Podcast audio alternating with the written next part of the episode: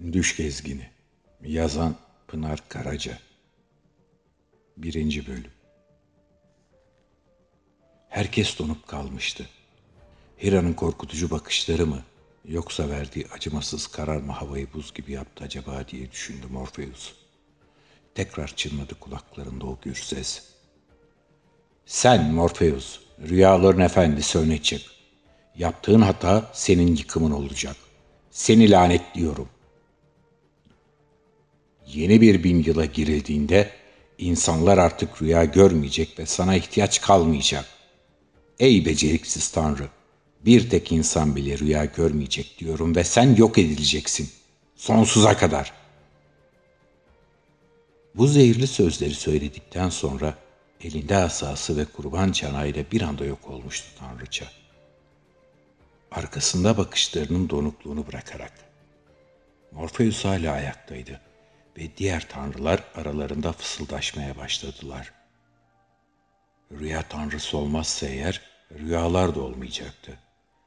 Bu fikir onlara Hira'nın bakışlarından daha çok dehşet vermişti. Tam bu sırada salon aniden aydınlandı. Herkes şaşkınlık içinde sağa sola bakınıyordu. Elinde garip bir şeyle kaçan kadını sadece Morpheus görmüştü. Gözlerini açtı ve bir süre hareketsiz kaldı yatakta. Gördüklerini hazmetmeye çalışıyordu ama hissettikleri tarif edilemezdi. Bir düş müydü? Yoksa bu bir kabus muydu karar veremedi kadın. Sanki o lanetli sözler kendi için söylenmiş gibi umutsuzluğa düşmüştü. Gözleri odasında dolaştı bir an. Alışmaya çalışıyor gibiydi. Uzanıp bir sigara yaktı ve dumanın havada çizdiği şekillere baktı. Rüyasını düşündü. Koşarak o salondan uzaklaşmasını ve bir kuyuya düşüyormuş hissiyle uyanışını. Her zamanki kayıtsızlığıyla kalktı yataktan ve bir süre sonra bu düşü unutacağını umut etti. Stüdyosuna gitmek için aceleyle giyinip çıktı evden. Hipnoz oğlu için bir şey yapamamanın çaresizliğini yaşıyordu. Odanın içinde dolanıp duran Morpheus sürekli aynı şeyleri tekrarlamaktaydı. Düş bir geçittir. Düş bambaşka bir boyuttur. Ve sen bile acımasız tanrıça buna engel olamayacaksın. Düş bir geçittir. Düş bir geçittir. Düş bir... Hipnoz koşup giden oğlunun ardından baka kaldı sadece. Son sözlerini düşündü.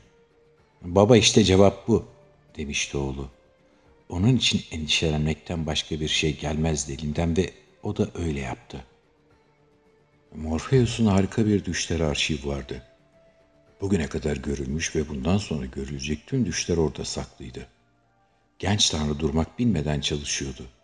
Yapabileceği bir şeyler mutlaka olmalıydı. Bu laneti kıracak güce sahip olduğunu hissediyordu. O anda bir düş dikkatini çekti. 1999 yılında görülecek bu rüya dehşete düşürdü onu. Düş değil, gerçeğin ta kendisi bu, dedi. Çünkü o kadını kararın açıklandığı gece salonda gördüğüne emindi. Bu nasıl olabilirdi? Gelecekten bir misafir, onun geleceği için yapılan yargılamaya tanıklık etmişti. Morpheus elini neşeyle alnına vurdu ve mırıldandı. Düş, geçit, boyut ve çözüm. Kadın stüdyosuna ulaşmak için her gün aynı yoldan giderdi. Evle iş yeri arası normalde yarım saatten fazla sürmezken yoğun İstanbul trafiğinde bu süre bazen bir saat bile aşardı. Yine o yoğun günlerden biri yaşanıyordu. Radyoyu açtı ve müziğin sakinleştirici etkisine bıraktı kendisini. Araçlar o kadar yavaş ilerliyordu ki Arabasını bırakıp uzaklaşmak istedi oradan. Mutlaka yakınlarda bir kaza olmalı diye düşündü. 15 dakika geçtikten sonra trafik yine o yorucu akıcılığına kavuşmuştu. Aklına gelen görüntü şimdi gözlerinin önündeydi. Tamamen paramparça olmuş aracın yanından geçerken diğer insanların yanılgısına düşüyordu. Sanki tüm kötü olaylar başkalarının başına gelirdi. Stüdyonun önüne ulaştığında merdivenleri koşarak çıktı. Çevredeki insanları görmezden gelip odasına girdi. Düş transferinin böyle zor olacağını düşünmemişti Morpheus. Bazı şeyleri başarmak için rüyaların efendisi olmak bile yetmiyordu. Belki de dedi kendi kendine. Hira yapmak istediğini anlayıp ona engel olmaya çalışıyordu. Yo hayır diye düşündü sonra. Bir tanrıç olmasına rağmen yine de pek zeki bulmazdı Hira'yı. Her şeye rağmen onu hafife almak gibi bir hataya düşmemeliyim diye uyardı kendini. Ne de olsa bir kadının zalimliği söz konusuydu. Nerede hata yaptığını bulmaya çalışıyordu Morpheus. Birçok rüyayı birleştirerek o zamanın gerçekliğine dokunmayı başarmıştı ama istediği yerde değildi henüz. Kendini yılgın ve ümitsiz hissediyordu. Geçiş yapmaya çalıştığı boyutta birkaç dakikadan fazla kalamamıştı. Neredeyse bir felakete yol açıyordu. Tam olarak nerede cisimleneceğini ayarlayamadığı için çılgınca hareket eden araçların ortasında belirivermişti. Onu gören insanlar dehşete kapılmışlar ve kullandıkları şeylerle birbirine çarpmışlardı.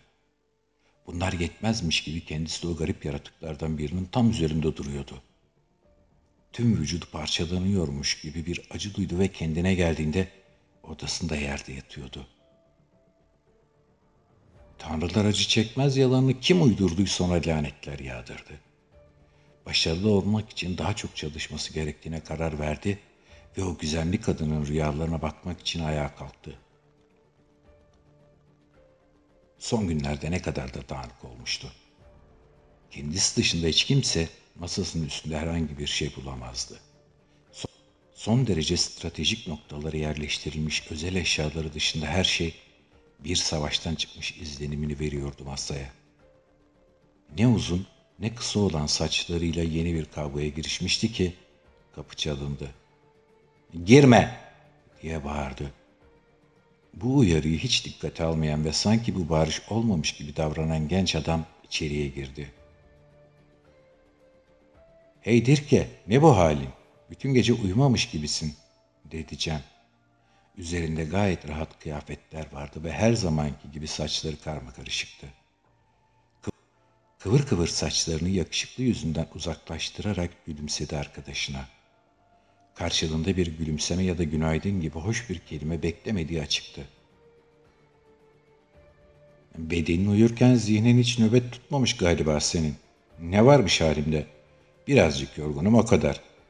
Derken üzerindeki gömleğini sağa sola çekiştirdi ama bir düzene sokamayacağını anlayınca olduğu gibi bıraktı. Oo gerginiz yine dedi genç adam ve Dirke o anda adamın elinde bir fincan olduğu halde ayakta dikildiğini fark etti.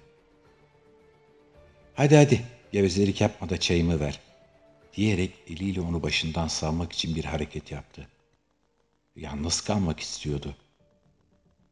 Cem yapmacık bir reveransla odayı terk etti. Bilgisayarını açan kadın bir CD'yi sürücüye yerleştirdi. Hafif müzik odayı doldururken çayını yudumlayıp düşünmeye başladı.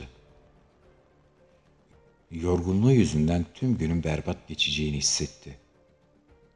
Neydi peki dün geceyi bu denli huzursuz kılan? Neden sonra aklına fotoğraf makinesi geldi? Uzanıp sırt çantasından onu aldı ve Cem'e seslendi.